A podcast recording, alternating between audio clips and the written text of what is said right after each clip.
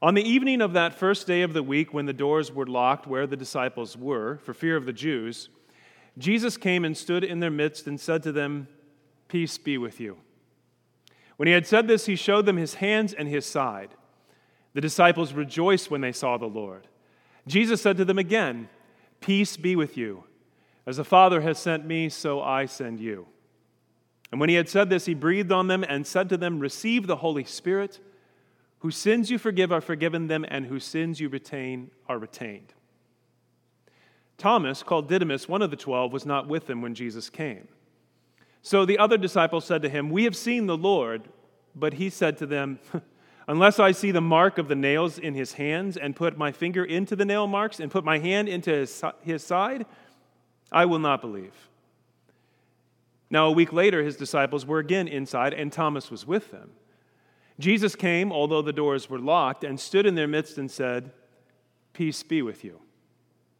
Then he said to Thomas, Put your finger here and see my hands, and bring your hand and put it into my side. And do not be unbelieving, but believe.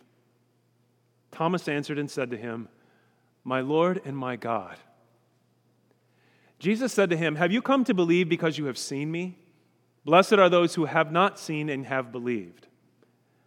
Now, Jesus did many other signs in the presence of his disciples that are not written in this book, but these are written that you may come to believe that Jesus is the Christ, the Son of God, and that through this belief you may have life in his name. The Gospel of the Lord. In the name of the Father, and of the Son, and of the Holy Spirit. Amen.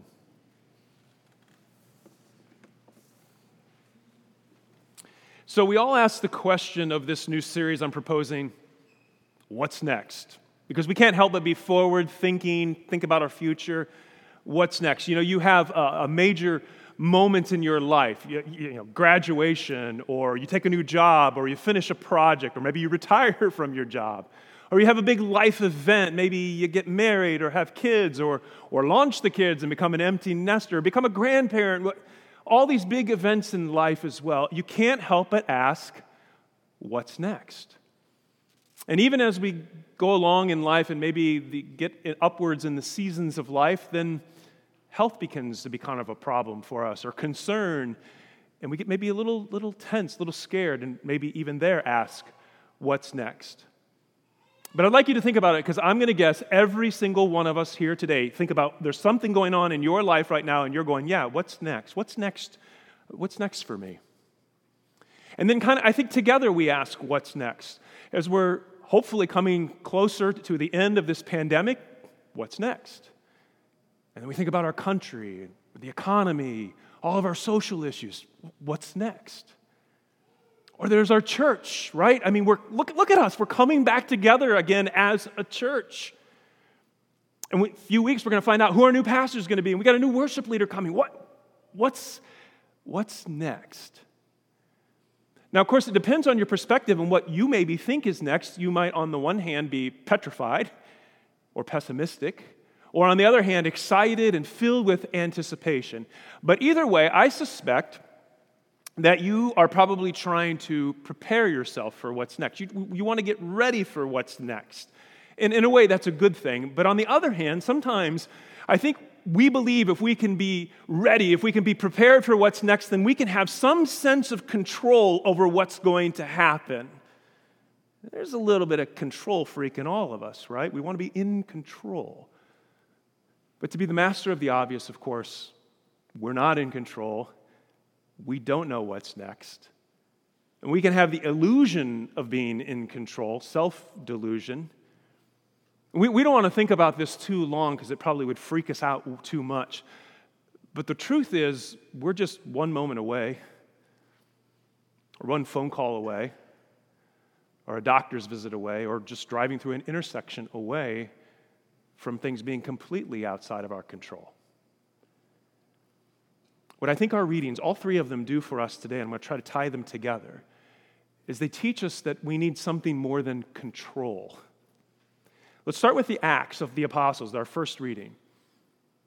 We like money and we like possessions, because they give us a sense of control, don't they? We can buy what we want, we can get what we want, do what we want when we've got the money. But these very first Christians, not long after Jesus rose from the dead, these very first Christians are, are giving everything away. I mean, they're not just giving their surplus funds or their leftovers or the things they don't use anymore and then they're just going to put it in the church garage sale. No, no, no, no. They're giving away. They're selling their houses, their properties, their money. They're giving it all away. That's crazy. And if we put ourselves in their shoes, we're going, okay, then what's next? What are we going to do if I give everything away? But they didn't seem to be concerned about that at all. They weren't worried about a thing. The only thing they cared about is taking care of people in need right now. Eh, you got to ask yourself, how did they get to that point? Well, let's go to the gospel reading because it takes us there. So, first, you have those 10 disciples that are locked up in fear. They're, they're sort of hunkered down there in that upper room because they're scared. Over the last year, we've all done a lot of hunkering down, have we not?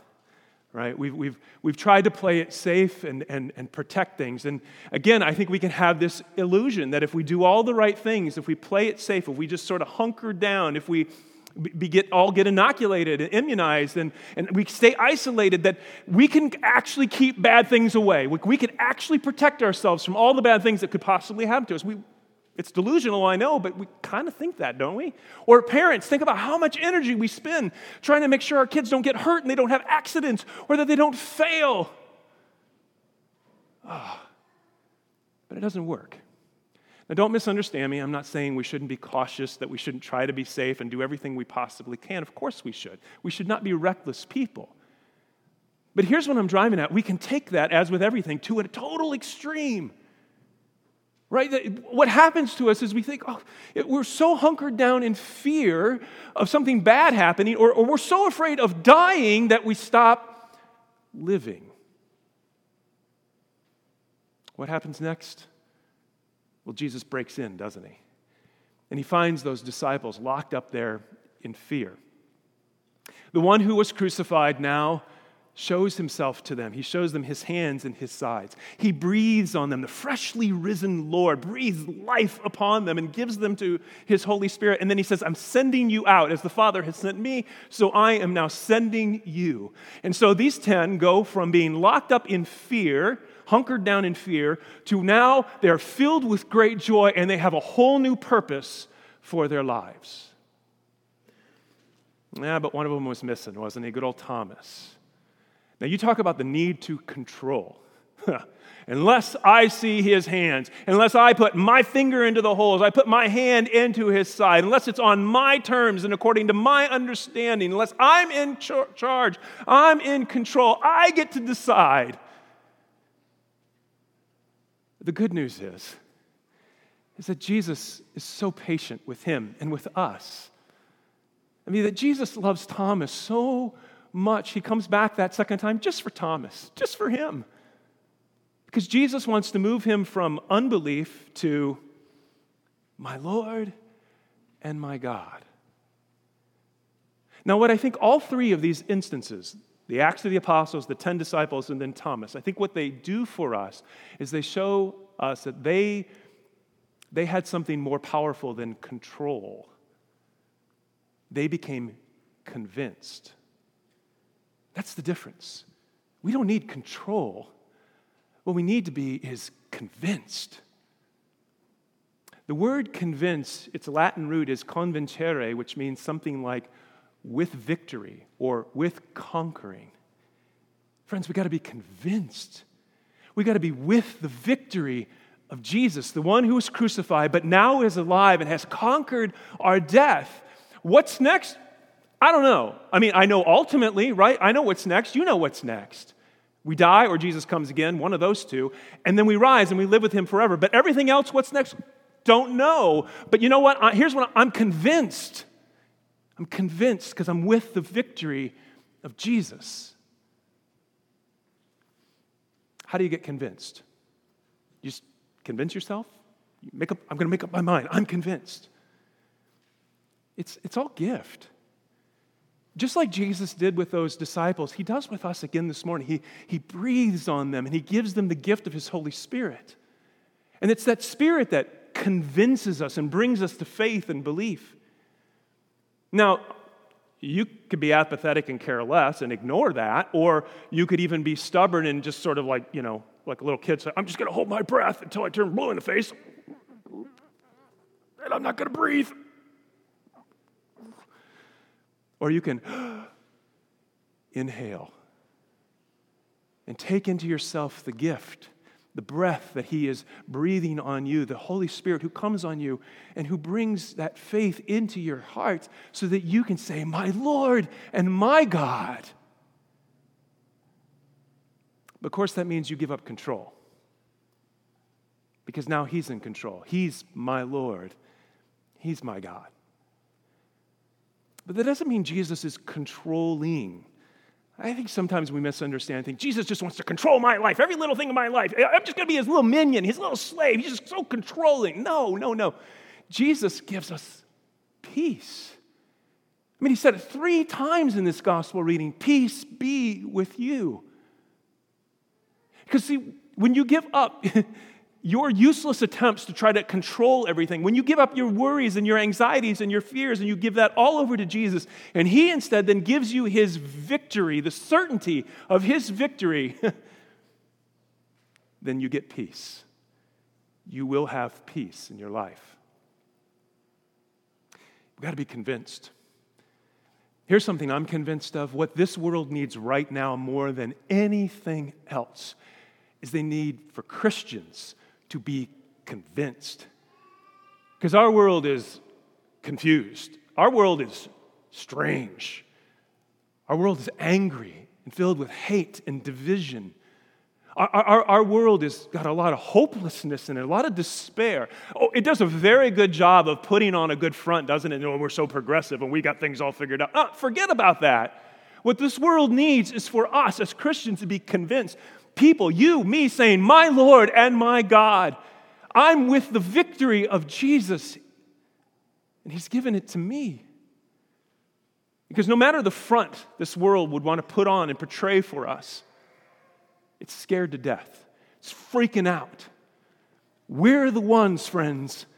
We are the ones who can move forward because we, we have courage, we have hope, we have optimism. We have peace. We're convinced. Not that we know what's next. I mean, ultimately, yes, but what's next? We don't know any more than anybody else. Not that we think it's all going to turn out well for us, that everything's going to go exactly the way we. No, no, none of that. We're convinced that we have the victory of Jesus. We're convinced. And what we have then we can share, we can give. That's why Jesus sends us out to this crazy world. I want to finish by looking then at that middle reading from 1 John, if we can put it up there. That reading from 1 John speaks of, uh, of, of the victory that is ours. And what I want you to do, I'm going to give you a moment to just meditate on the, this verse, but I want you to breathe deeply. Because the Word of God, Jesus talks about how His words are spirit and truth. He breathes His holy word out on us to create faith in us. So I want you to inhale and take these words into yourself. And as you do, here's what I want you to ask yourself honestly Am I convinced? Not just do I, yeah, oh yeah, I'm, convinced. No, no. Am I convinced? Do I act like it? Do I live like it? Listen to these words Whoever is born of God conquers the world. And the victory that conquers the world is our faith. Who indeed is the victor over the world but the one who believes that Jesus is the Son of God? Inhale those words for a moment and ask yourself Am I convinced?